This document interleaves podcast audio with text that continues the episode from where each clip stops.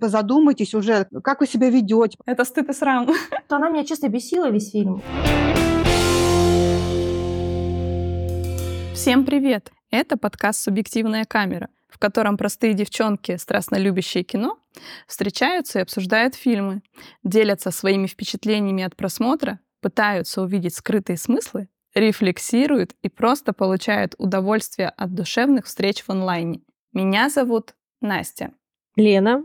И меня зовут Тася. Сегодня мы смотрим фильм Ларса фон Триера «Рассекая волны» с Эмми Уотсон в главной роли. Небольшой дисклеймер. Фильмы мы обсуждаем со всеми спойлерами, поэтому если вы еще не смотрели фильм, рекомендуем вернуться к нам после просмотра. Ну или оставайтесь с нами, но мы вас предупредили.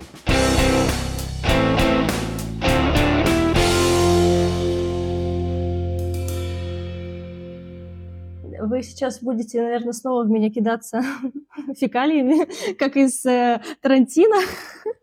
Но это всего лишь второй фильм у Триера, который я посмотрела. Потому что, ну, я знала, кто он такой, и для меня всегда он, он меня пугал. Мгм. И мне всегда казалось, что это очень сложно, тяжело, до сих пор так кажется, и что я не пойму эти фильмы, поэтому я так всегда, ну, потом, когда я посмотрю эти фильмы, сейчас, мне кажется, я уже готова начать это делать. Но все равно, тем не менее, несмотря на его фильмы, я все равно знала, что он такой, скажем так, бунтарь, нарушитель всех э, правил, собственно, как в фильмах, так и вообще в своей собственной жизни, то, как он там себя ведет на каких-то мероприятиях, вручениях премий, что он такой любитель как бы эпатировать и идти против э, чего-то такого устоявшегося. И он такой с самого детства, он рос таким свободолюбивым, и родители ему это позволяли, не потворствовали всем его этим желаниям, а не нарушали, не пресекали все вот это его свободолюбие. Он в связи с этим даже не закончил школу, Мгм. потому что не мог вписаться вообще эти устои и рамки школьные. И в 11 лет ему мама подарила кинокамеру, и где-то с этого момента начался его интерес ко всей этой сфере. Он там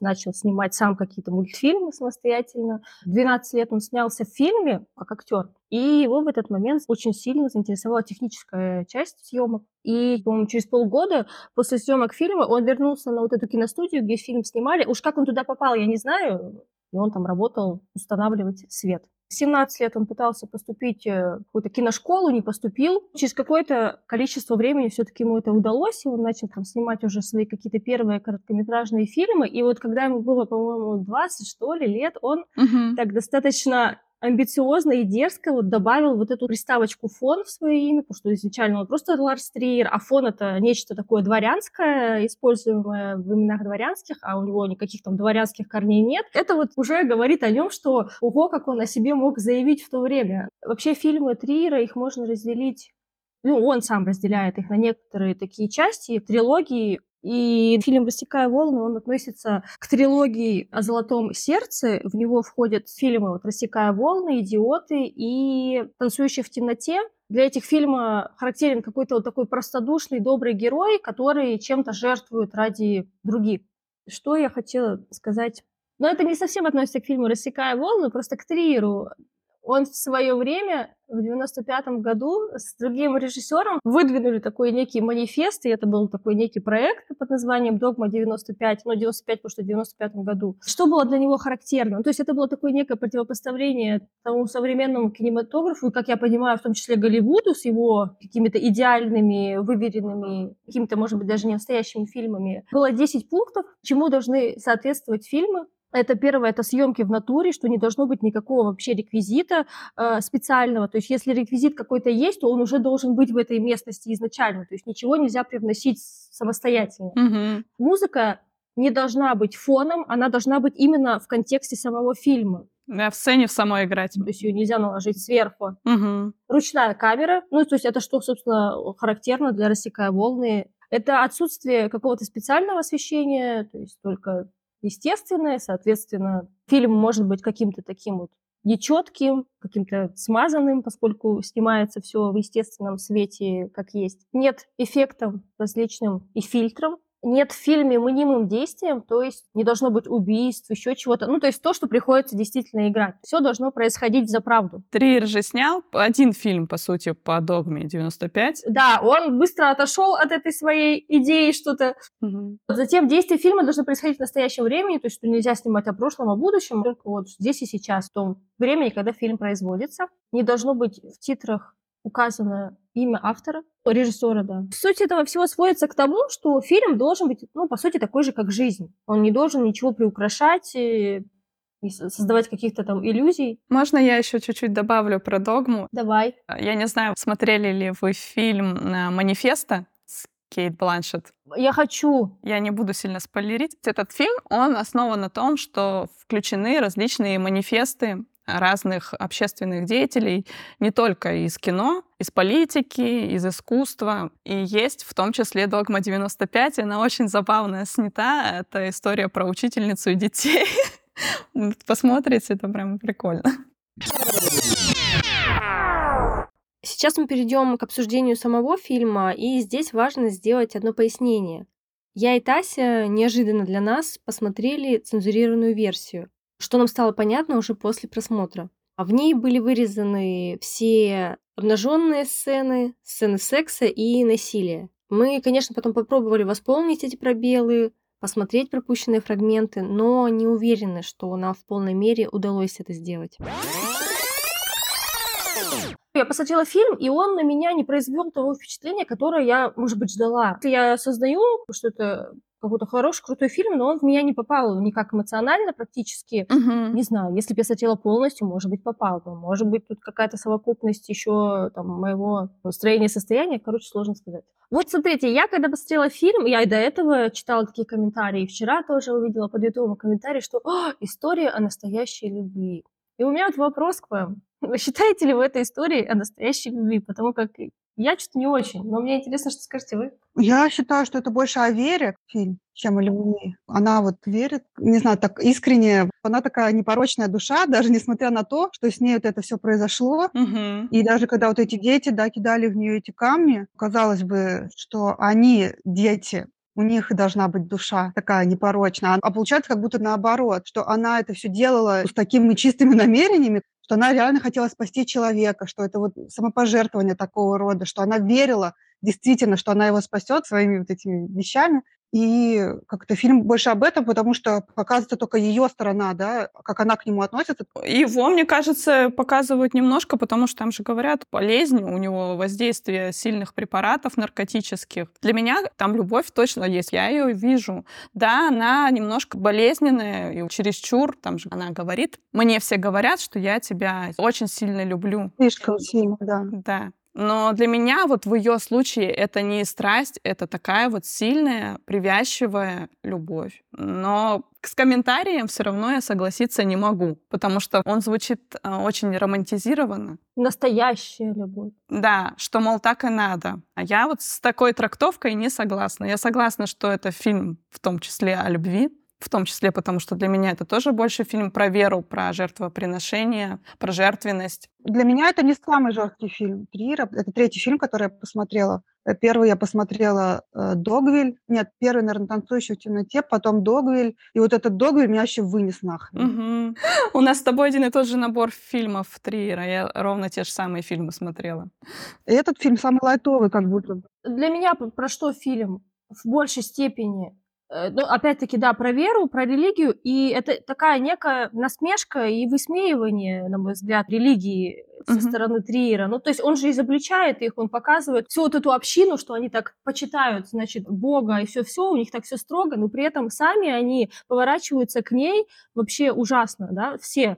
И дети, и там вот этот настоятель церкви, ее там изгоняют отовсюду. То есть в тот момент, когда, по сути, человек, скажем, оступился, попал в какую-то вот такую тяжелую ситуацию, учитывая еще, что она не совсем здорова все-таки ментально, ее никто не поддержал, mm-hmm. ее все вот так вот просто изгнали, грубо говоря на мой взгляд, это такое высмеивание именно религии в этом плане. Показать то, какие люди могут быть э, ну как-то лицемерие какое-то, наверное. Я про это думала. Мне кажется, что у него, ну для меня, акцент все-таки не на то, что это цель высмеять, а цель показать, что вообще-то вы можете выбирать свою веру, своего Бога, даже в рамках той или иной конфессии. Можно не идти за всеми, а верить так, как веришь ты, разговаривать с Богом так, как разговариваешь ты. Ну, в том числе, да. Кажется, что тут множество есть смыслов. Для меня в первую очередь здесь показана вот эта неискренность вот этих людей, кто верит. Не всех, конечно же, такие же не все, но конкретно на этом примере таком достаточно жестком. То, что они сами не соответствуют тому, что они исповедуют, по сути. Угу. А Триер же был атеист. Ну, родители, да, про него я что так и не поняла. Вообще, как я поняла про него, он же долгое время считал до взрослого возраста, что у него еврейские корни. Он думал, что его отец еврей. Ну, мама так ему говорила. Да. И, как я поняла, он все-таки пытался вот в эту веру в еврейскую погружаться. Угу. Но потом уже в взрослом возрасте он узнал, что нет, мама ему соврала, оказывается, его отец был немцем обычно. Не евреем вообще никак он понял, что никаких у него этих кровей нету. И вот тут, не знаю, может быть, у него тут случился какой-нибудь кризис веры, и он считал себя там одним, а оказался другим. Ну, тут я уже не знаю этих подробностей. Сразу сейчас скажу немножко про киноязык и про моменты, которые мне понравились, а именно про момент, где я обманулась. Настя, эксперт такая, смотрит кино и думает, сцена как раз последняя, когда Бесс говорят, что Яна умирает, она решает ехать опять на этот корабль. И я думаю, сейчас будут параллельным монтажиком все нам показывать. Вот эти жестокие сцены, как ее там насилуют и издеваются над ней, и операцию параллельно. Хрен та-та. Настя, у меня тоже такое было чувство. Это как будто бы требует этого. Да, весь фильм-то он показывает нам все, а тут на самом интересном, основном моменте он не показывает. Ну, то есть он обманывает. Это вообще, по-моему, для него характерно обманывать зрительские ожидания. Угу. Такая у него есть штука. Okay. Вот, а что вы думаете по поводу конца? Я не знаю, я вот себя чувствую как будто бесчувственной тварью, потому что я вот там читала, что конец вы испытаете, блин, какой-то там катарсис. Я не испытала никакого катарсиса, простите. Я все понимаю, весь этот конец, ну, смыслово, но какого-то, чтобы а, ничего нет. Я не знаю, почему. У меня фильм этот не попал в меня очень глубоко. Угу. Мне вообще показалось, что все предсказуемо даже. Что вот она умерла, а он-то выжил, а она пошла на небеса и в рай. Да, мне кажется, это вот опять к вопросу о буквальности. В целом история довольно-таки предсказуема. По главам все понятно. Он в названии глав говорит, что будет. Говорит жертвоприношение без. Да, да. Конец-то единственный момент, к которому я бы привязалась. Но я посидела, подумала о том, что вот ему хотелось показать эти колокола. И, наверное, если бы он просто звук колоколов включил и не показывал вот эту картинку, мы бы, наверное, совсем не поняли, а что к чему, почему колокола и что вообще это значит. А тут тут, да, показали, что Бесс на небесах, угу. на них вниз смотрит, и вот эти колокола. Колокола, которые она любит еще к тому же, да, они же обсуждали то, что она любит колокольный звон, а их там нет на церкви. Ну и все, я так понимаю, она в раю, несмотря на то, что она грешница, та еще по всем правилам церковным.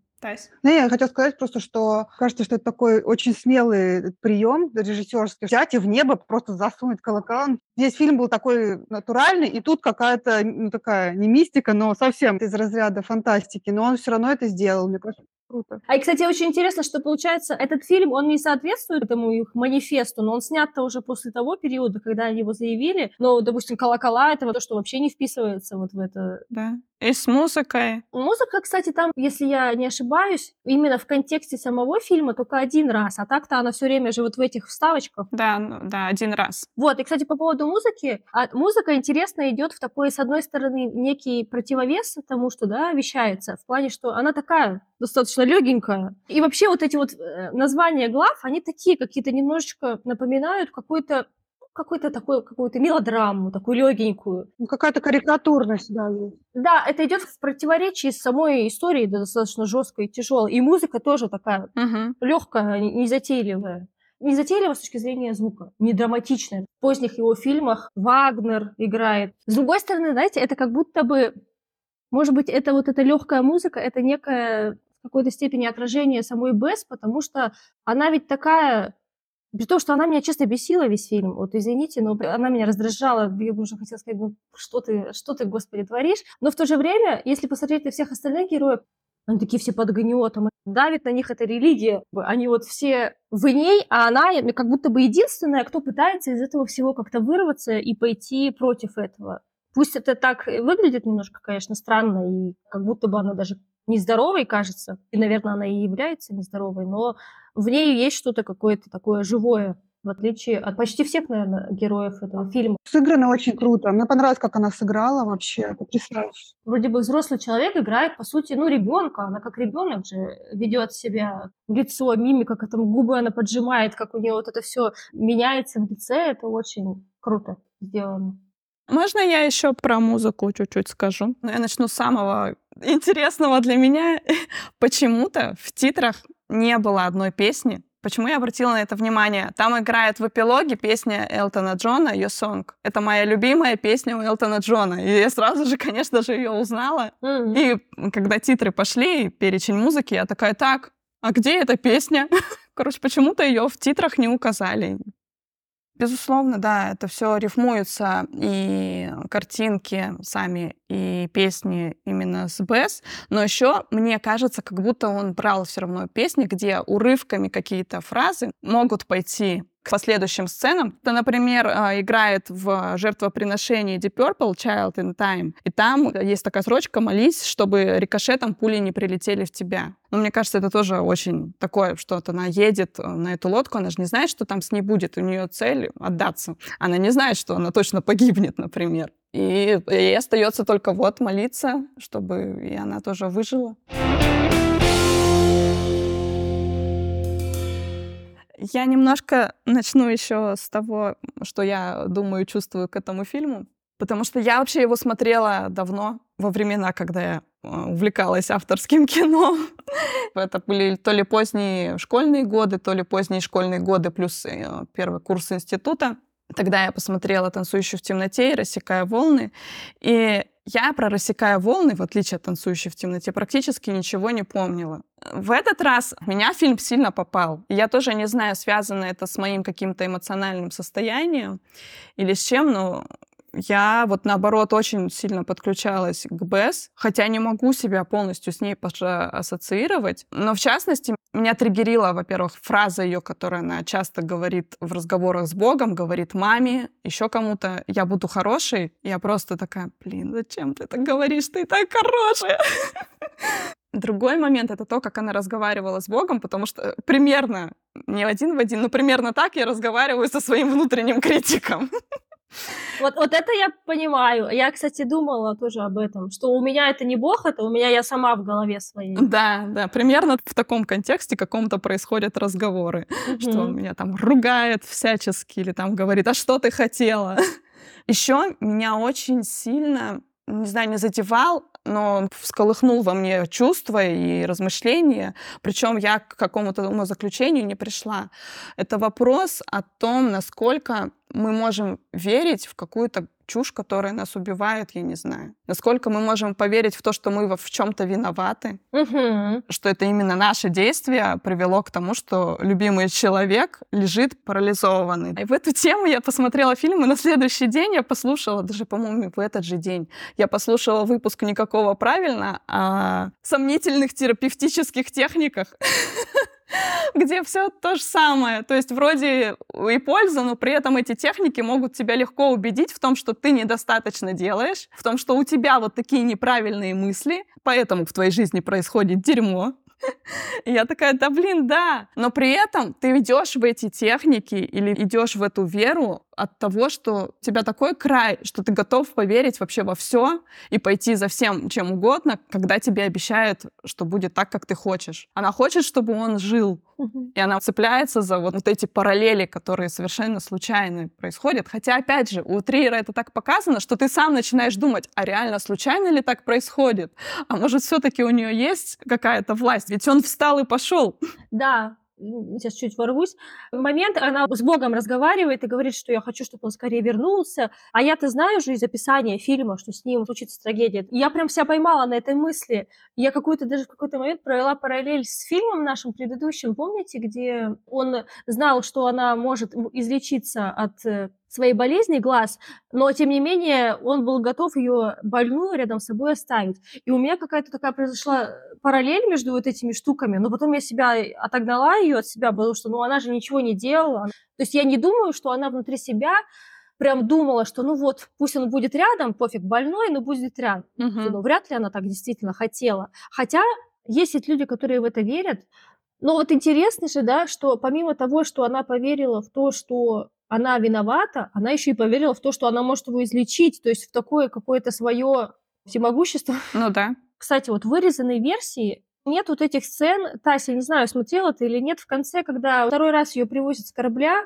вырезанной версии вообще не показывают ее, то, как ее изуродовали. И там ведь даже вырезаны ее слова, где она говорит, что «а я-то думала, там, ему это поможет, а ему это не помогло, а я ошиблась». И то есть тут она понимает, что ничего не сработало. Так интересно, да, что с одной стороны она это понимает, а в итоге потом Триер берет и Бац нам показывает, что нет, все сработало, она была права. Угу. Он как будто бы потворствует нашим вот этим мыслям, что мы можем на что-то вот так влиять? Мне кажется, да, он пытается нас растормошить, пытается нас заставить об этом думать, и ему, наверное, все равно, к какому выводу мы придем. Мне кажется, его цель именно заставить подумать. И в частности, раз уж мы вклиниваем теперь истории про киноязык в наш разговор, в частности, это добивается одним приемом, плом четвертой стены, там несколько раз это происходит. Она смотрит в камеру, да, постоянно. Да, про это я хотела поговорить, потому что это так немножко жутковато даже для меня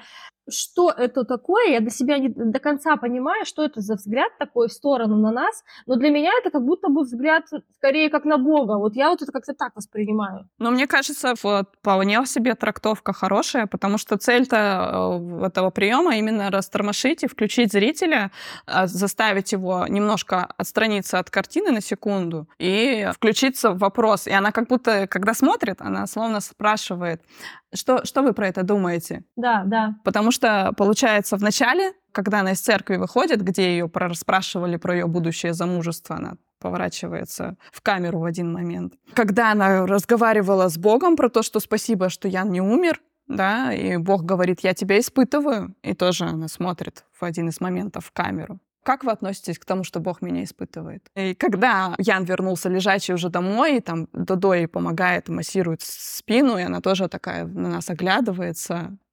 Ну и в конце, собственно, когда на корабль едет, Бога спросила, с ней он или не с ней, и посмотрела на нас, ну типа, ребята, готовьтесь.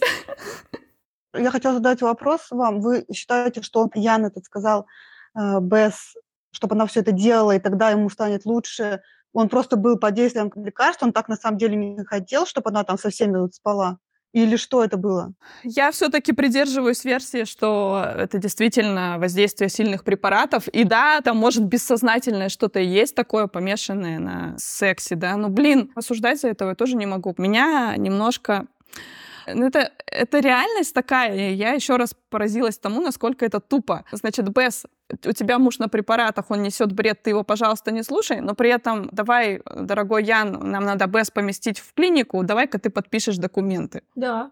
Понятно, что это по закону, они действуют. Да нифига это незаконно. Ну, то есть он же не осознавал, наверное, в тот момент своих действий, когда подписывал документы. Ему просто там руку его положили, по сути, на лист и подписали. Угу. И я вообще, кстати, хотела обсудить вот этих всех второстепенных героев. Давайте, да. Мне кажется, что я вот из-за вот этих вырезок как будто бы не полностью поняла вот этих героев, в частности, вот вот этот доктор, он кажется таким наиболее да, да. позитивным героем в этой истории. Но вот этот его поступок, когда он хочет поместить ее в клинику, меня немножко он покоробил, хотя, с одной стороны, это вроде как из благих намерений, да, он хочет ее оградить вот от этого всего, чтобы она перестала делать то, что она делает, но как будто бы он тоже ее этим как-то предает, что ли. Не знаю, мне прям было в этот момент на него зло, когда вот он так делал.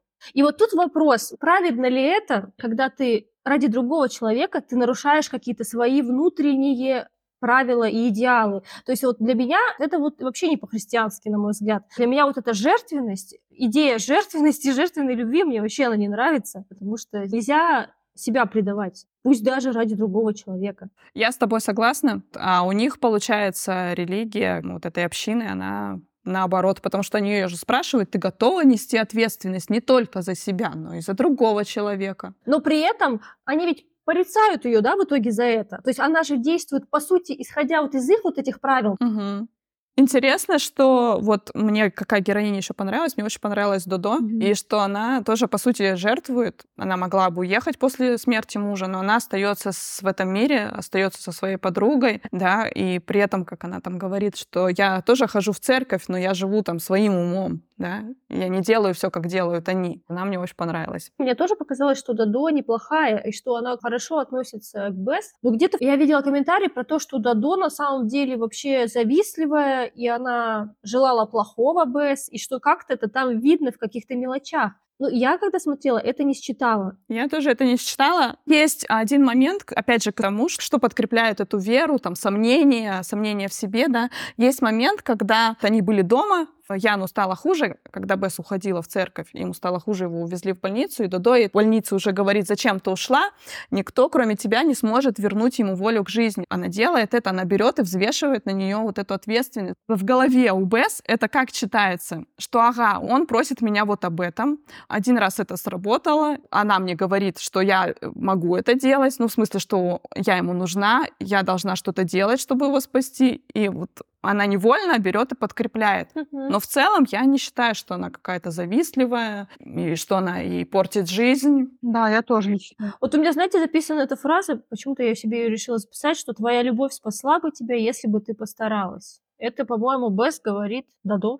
А, да, да, да, точно, про брата, да, да, когда они ругают. И, мне кажется, это угу. тоже такая плохая мысль. Если бы ты постаралась, вот опять на тебя накладывается что-то. Ну, потому что это вот так парадигма, в которой они живут, что нужно расстараться, что на тебе лежит ответственность не только за себя, но и за другого. Почему никто не берет ответственность за саму эту Б? Снимать никто. Это вот большой вопрос, потому что не угодно. Не соблюдает она их правила моральный, да.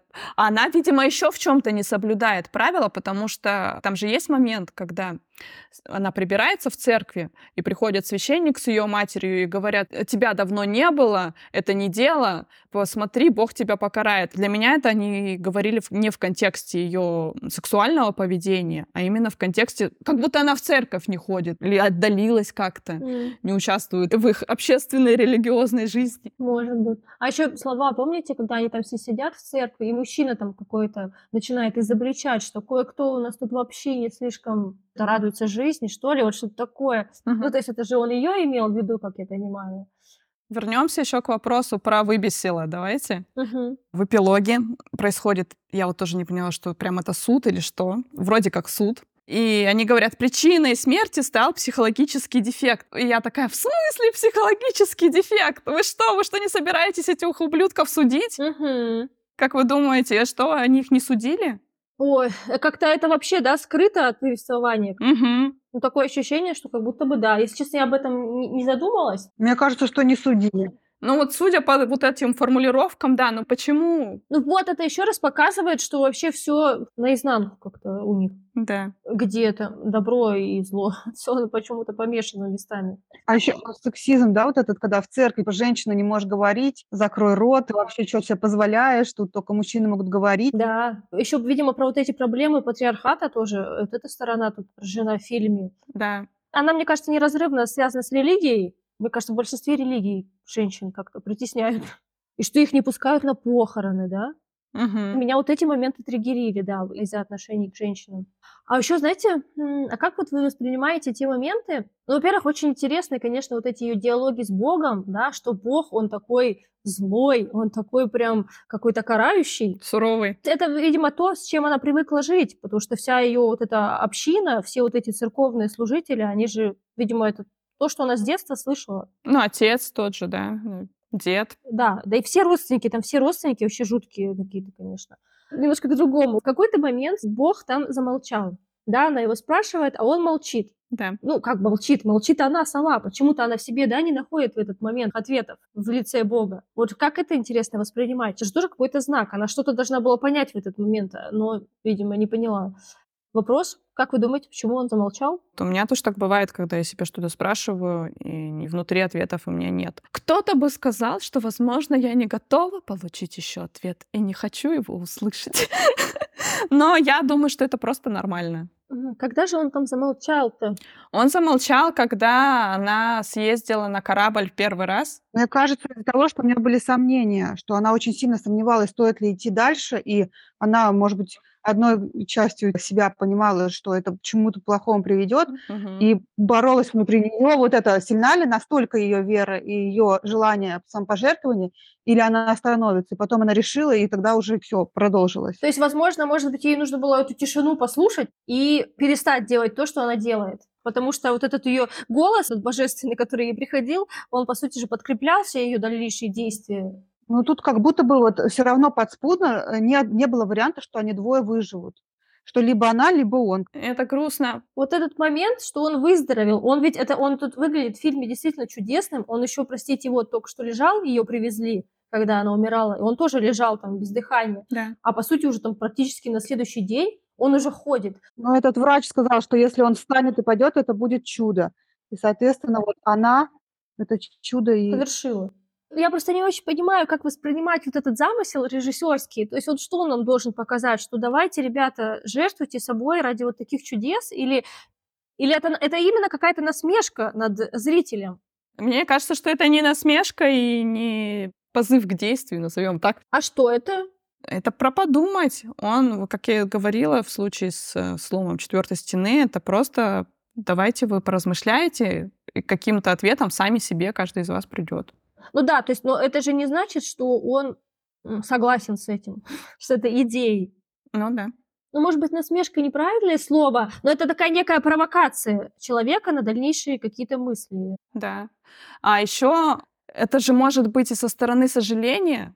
Она прекрасный человек, абсолютно невинный, добрый, да, животрепещущий, потому что действительно там улыбается, так как ребенок на все реагирует во время этих э, мес, сидит и тоже улыбается, когда там все такие суровые, да. Жизнь, боль.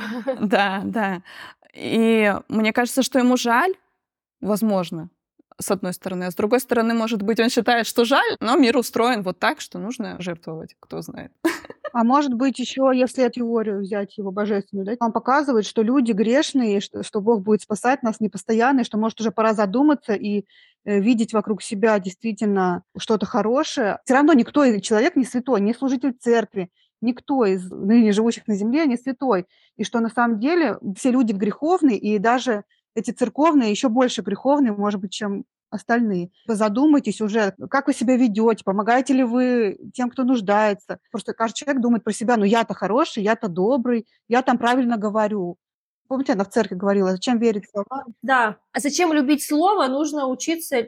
Там было про любовь. Она сказала, нужно любить человека. Вот, и, может быть, тоже к этому ведет это все. Угу. Ну да, да. Потому что вот эти все участники этой общины, они ведь не любят людей. Там мать от нее отвернулась, ей двери не открыла. Вот этот пастор просто мимо нее валяющийся прошел, дети в нее кидают. То есть они любят только вот эту теорию какую-то, да? Ну, они любят саму мысль, да, об этом, что если они сказали молитву, то все, угу. они, значит, безгрешные. Можно развивать эту мысль и дальше, как сначала всякие там бандиты убивают, потом строят храм, на свои украденные эти деньги кровавые и считают, что они замолили все свои грехи. Угу.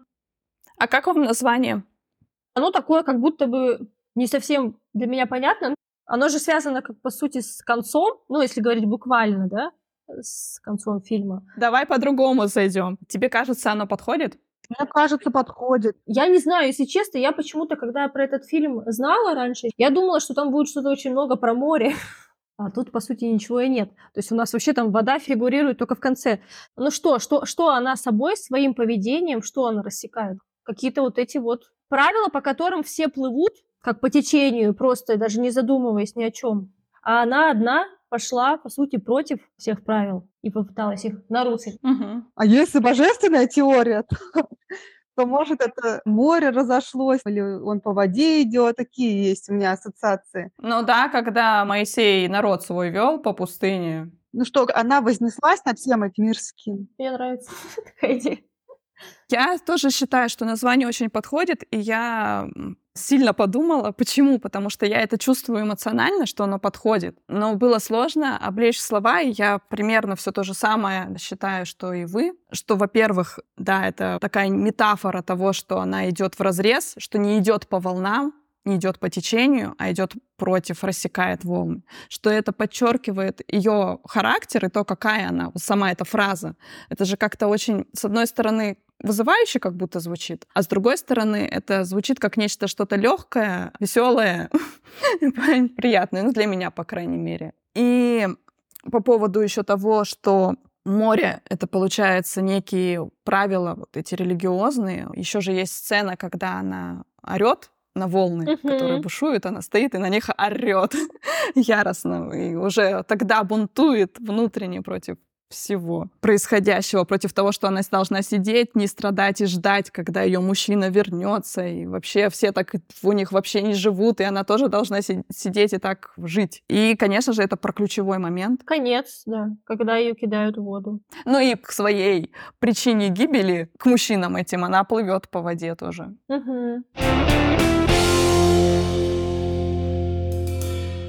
Ну что, немножечко еще про киноязык, про что не разговаривали. Про цвет. Фильм, он в целом такой весь э, монохромный, цвета ненасыщенные, как будто бы сепия. Но есть два цвета, которые явно выделяются. Это красный. В данном случае, мне кажется, что он символизирует любовь, плюс подчеркивает конкретные объекты, которые важны. Например, там была красная будка, которая вот их объединяла во время разлуки. Мгм. Красный вертолет, на котором он улетал от нее. И тоже символизирует вот эту привязку, да, Бесс к нему, к тому, что он на нем улетел, а потом на нем же и вернется. Автобус, куда она заходит э, делать хэнджоп, как мне сказал мой муж, надо так говорить. Делать хэнджоп мужику. Какое использовать в русском языке слово, которое не нужно вырезать, я не знаю.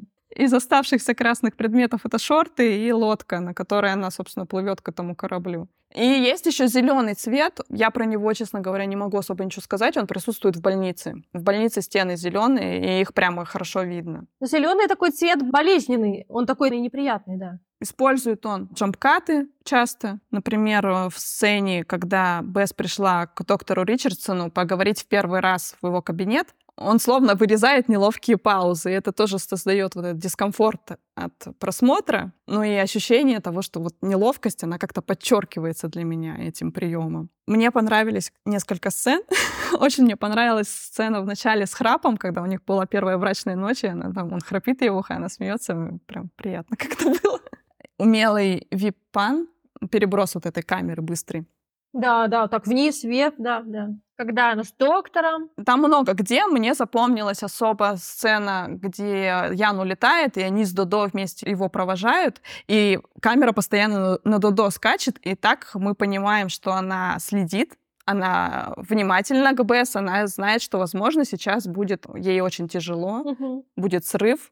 Звук вертолета в этой сцене очень классно подчеркивает моменты вот этой накрутки эмоциональной в голове у Бесс. Когда вот в самом конце уже вертолет взлетает, и она уже бежит и орет. И Мгм. перед этим ее крупно показывают, и звук вертолета вот этот ду-ду-ду-ду-ду-ду. Очень мне понравилось. И еще интересно, не знаю, заметили ли вы или нет, и что вообще это значит или не значит, на мотоцикле, которым ездит Бесс, надпись «Лол». М, да, нет, вообще не обратила внимания. в первый раз ее показывают, там все нормально, а но второй раз, когда показывают, это как раз сцена вот эта жуткая для меня совершенно, когда в нее кидают камни дети, и над ней смеются, и вот эта надпись на мотоцикле, и такой, «М, интересно, хотел ты сделать это специально или не хотел, или это просто совпадение?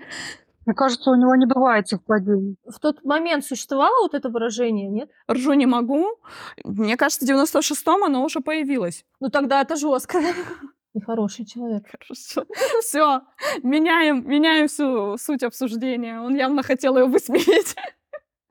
Не, хотя, может быть, это и вписывается в концепцию. Может быть, лол не по отношению к ней, а по отношению к тем, кто ее преследует и бьет. Может, Но это не совсем, конечно, лол. это стыд и срам. Да. Я хотела закончить свое, свое личное обсуждение тем, что я, когда начала его смотреть, и вообще, когда вопрос об этом фильме встал, у меня неожиданно в голове стали всплывать все эти фильмы, которые я смотрела в тот период времени. И я вспомнила, что я смотрела сборник короткометражек «У каждого свое кино». Это сборник, по-моему, к 60-летию Канского фестиваля сделан, и там э, много режиссеров, что 30 5 или 34, что такое. И они каждый снимали, грубо говоря, про что для них кино. Мгм. И Ларс фон Триер там убивает чувака. Это я пересмотрела специально, я вспомнила эту короткометражку и такая, я сейчас пересмотрю, что там было. Я, я просто вчера смотрела кинопоиск, эссе кинопоиска, посвященное Триеру, и я вот там это видела. да. Мгм. Там, с одной стороны, в этой короткометражке все смыслово сходится, почему он убивает. Но с другой стороны, мне кажется, это принцип работы Ларса фон Триера убивать наши чувства, подрывать их и всячески нас тормошить. Да. Еще все его фильмы, вот, по крайней мере, все три, которые я до этого смотрела, то есть это «Танцующий в темноте», «Догвиль» и вот «Рассекая волны», они все а, примерно имеют одинаковую структуру. Все начинается очень плавно, нормально, но все равно где-то подспудно ты чувствуешь, что в конце будет